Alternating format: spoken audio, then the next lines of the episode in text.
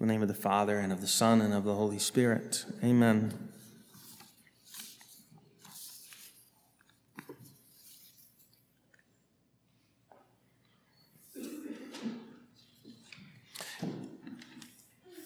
I should have offered as well a word of welcome to all of you who uh, realized um, that 10:30 wasn't 10:30, but actually 11:30. So everyone's welcome. Um, when we receive Holy Communion at this Mass, everyone's kneeling and you just receive on the tongue. When we heard the gospel today, when you heard it chanted just now from St. Matthew about the Transfiguration, I'd like you to consider one, one very simple question to help you in your prayer life, especially in your life of meditation this Lenten season. How did St. Matthew find out about it?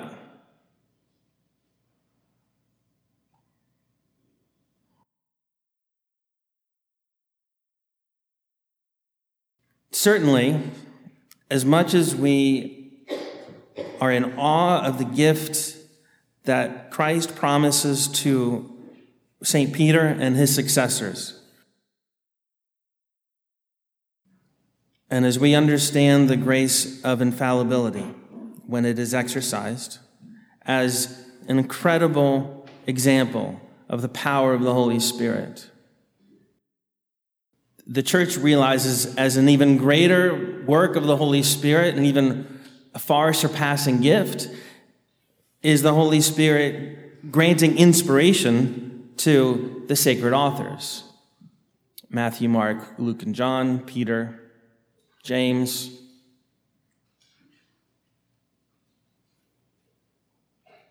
especially St. Paul.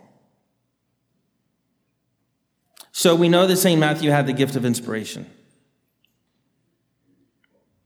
But we also know, if you followed along, Jesus told Peter, James, and John not to talk about this until the Son of Man was risen from the dead which was also another way of telling them to talk about it after the Son of Man is risen from the dead. So, St. Matthew, the tax collector, heard about it.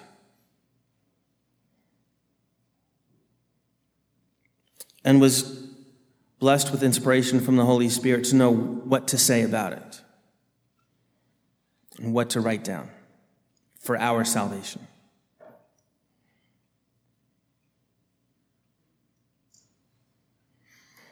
How many times do we read in sacred scripture in the Gospels about the apostles arguing with each other, especially arguing about who's more important than whom?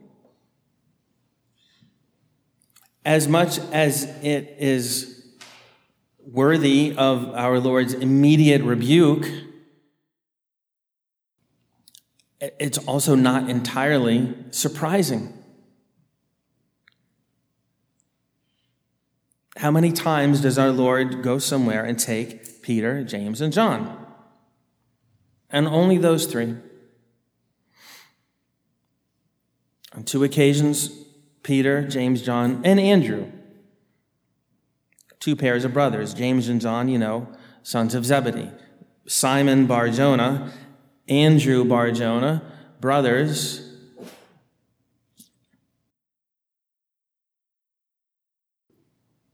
But in most instances, St. Andrew is not mentioned as being in that separate group that's taken by our Lord.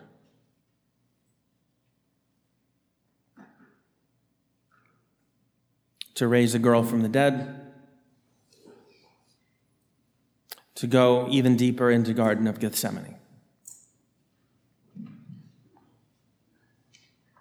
The rivalry in the question isn't worth too much of our time, but it is worth thinking about just because it's described in sacred scripture and we naturally want, want to know, we will find out eventually What were they arguing about? Were,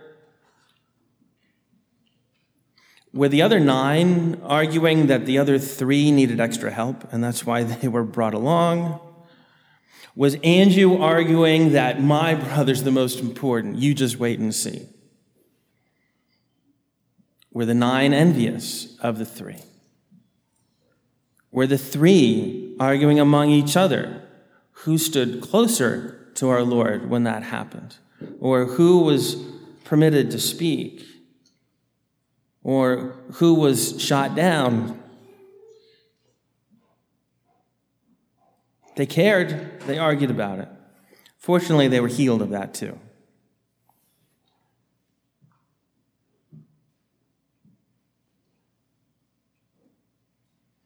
Consider how part of our meditation after Easter will be all the things that the apostles bring back to mind now that they've seen our Lord die on the cross and rise from the grave. Now they will understand so much more of what he said. Now, Peter, James, and John will talk about what happened in the Transfiguration on Mount Tabor. And they will talk about it then in the presence of the one whose appearance has been transfigured by the resurrection. They saw a glimpse of his glory on the mountain.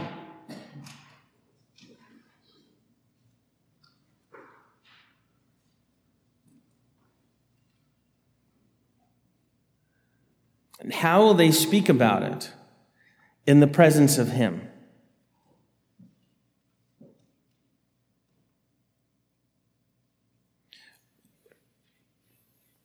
Imagine that, even though that's not something that happened in the days leading up to our Lord's death.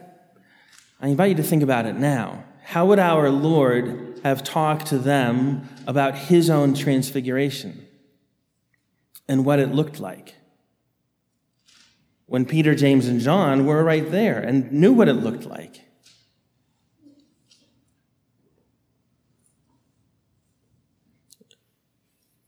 Imagine how the other nine wondered what happened on that mountain. Did they ask Peter, James, and John, what, why did it take so long? Where did you all go? What did you do? Was anyone else there? And the, Peter, James, and John couldn't talk about it. Not allowed to talk. And certainly, they're not allowed to say something really awesome happened but I'm not allowed to talk about it. They couldn't say that either.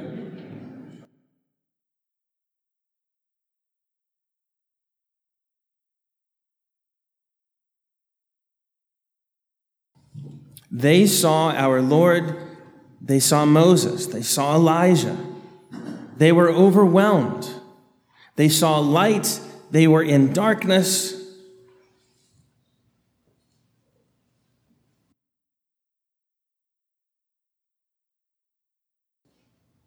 And they would tell the apostles about it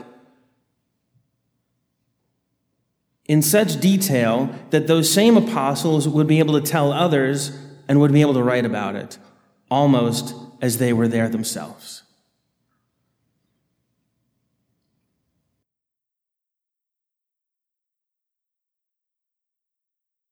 And so, one little lesson is our being guided by the Holy Spirit, first of all, in appreciating how through others the Holy Spirit has taught us prudence, honesty, discretion. But we'll also have guidance from the Holy Spirit when not to talk about some things, even beautiful and holy things. and when to talk about it, when to tell everybody about what's happened to us, when to explain what God has done.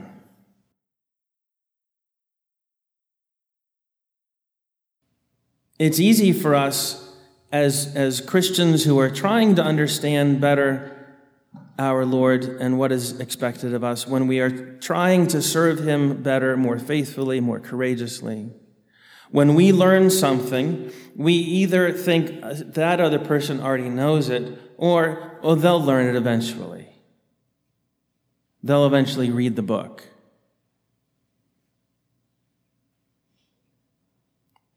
Much of the way that we go about worshiping God and serving God and learning about God doesn't take into consideration that God has revealed things to us. He has put things on our heart. He has touched our soul. And for a time, He wants you simply just to rest with it. But then there may be a time later on when He wants you to tell everybody about what happened.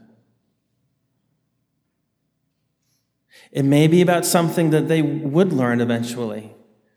It may be about something that's so beautiful and so unique that it actually will only happen to you, but other people need to know about it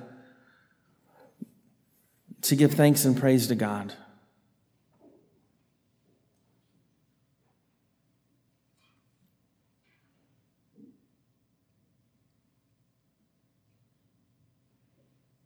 We do, to one degree or another, understand uh, our our vocation as apologists, as people who are trying to persuade others into this or trying to correct others who misunderstand it. But in our, in our lives as sons and daughters of God to whom these sacred mysteries have been entrusted, we should be even more ready to talk of the beauty of God as we've experienced it.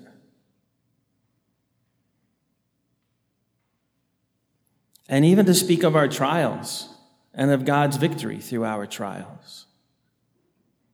Not in a way that necessarily pollutes others' imagination, but in a way that gives others encouragement.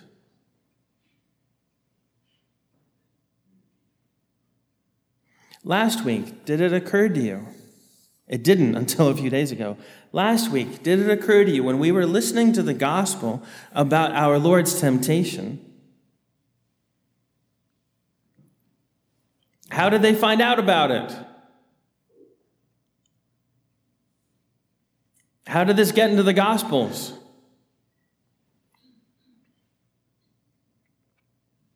Again, we reverence the work of the Holy Spirit in the gift of inspiration, even superior to the gift given to the successors of St. Peter. But it stands to reason. At some point in time, our Lord told the apostles about his battle with the devil in the desert. He told them what the devil said to him. He told them how he responded. He talked to them about how hungry he was how exhausted he was. And he even told them about how the angels came and ministered to him afterwards.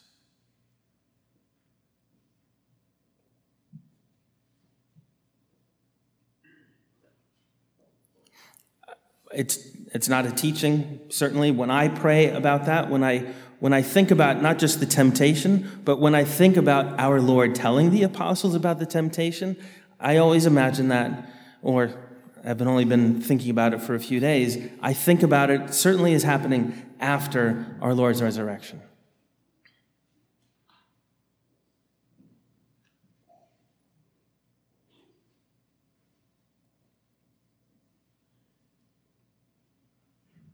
Our Lord telling them about things they had no idea about.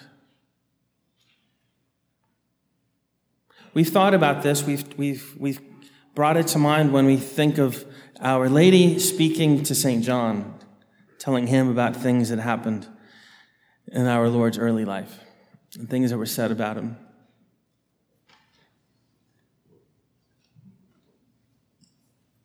Our Lord wants to speak to you the way he spoke to the apostles. He doesn't just want to give you marching orders. He doesn't just want to correct you. He wants you to spend time with him. He wants you to desire to know his heart, to know his mind.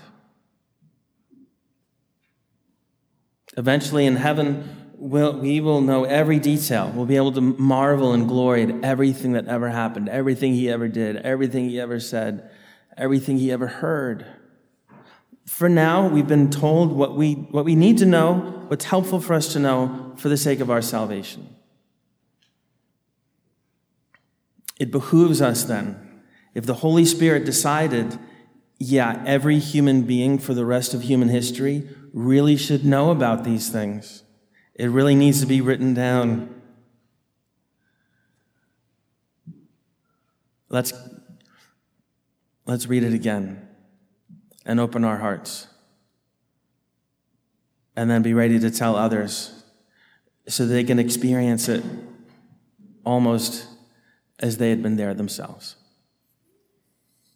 There's a beautiful little prayer towards the end of Holy Mass that almost always puts a smile on my face because of how Peter, James, and John, obviously James and John are particularly dear to me, St. James being uh, a patron, um, as James is my middle name, and John, uh, a name taken at confirmation for the sake of Don Bosco. St. Andrew has always been for me that, that apostle so close to our Lord, and yet just on the outside of that inside circle? Well, it's just after the chanting of the Our Father when you see the subdeacon bring up the paten and the deacon purify it, or at uh, a missa cantata like this, you see the priest slide out the paten from underneath the corporal and he cleans it ever so gently and then puts it on its edge when it's, when it's ready. He says this prayer. Libera nos quaesumus Domine ab omnibus malis, praeteritis, presentibus et futuris, et intercedente beata gloriosa semper Virgine Dei Genitrice Maria, you'll see his head slightly, cum beatis apostolis tuis Petro et Paulo atque Andrea, et omnibus sanctis. And then the priest makes the sign of the cross with the paten. Da propitius pacem diebus nostris et ope misericordiae tui adiuti. And then he kisses the edge of the paten et peccatusimus semper liberi, et ab omni perturbatione securi.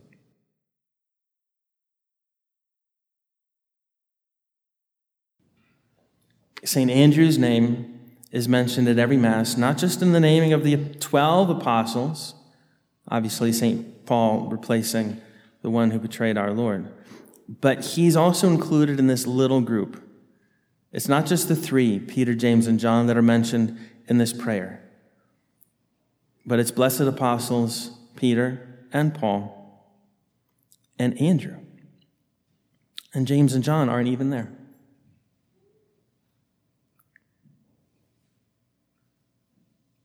Whatever Andrew suffered was healed by the resurrection.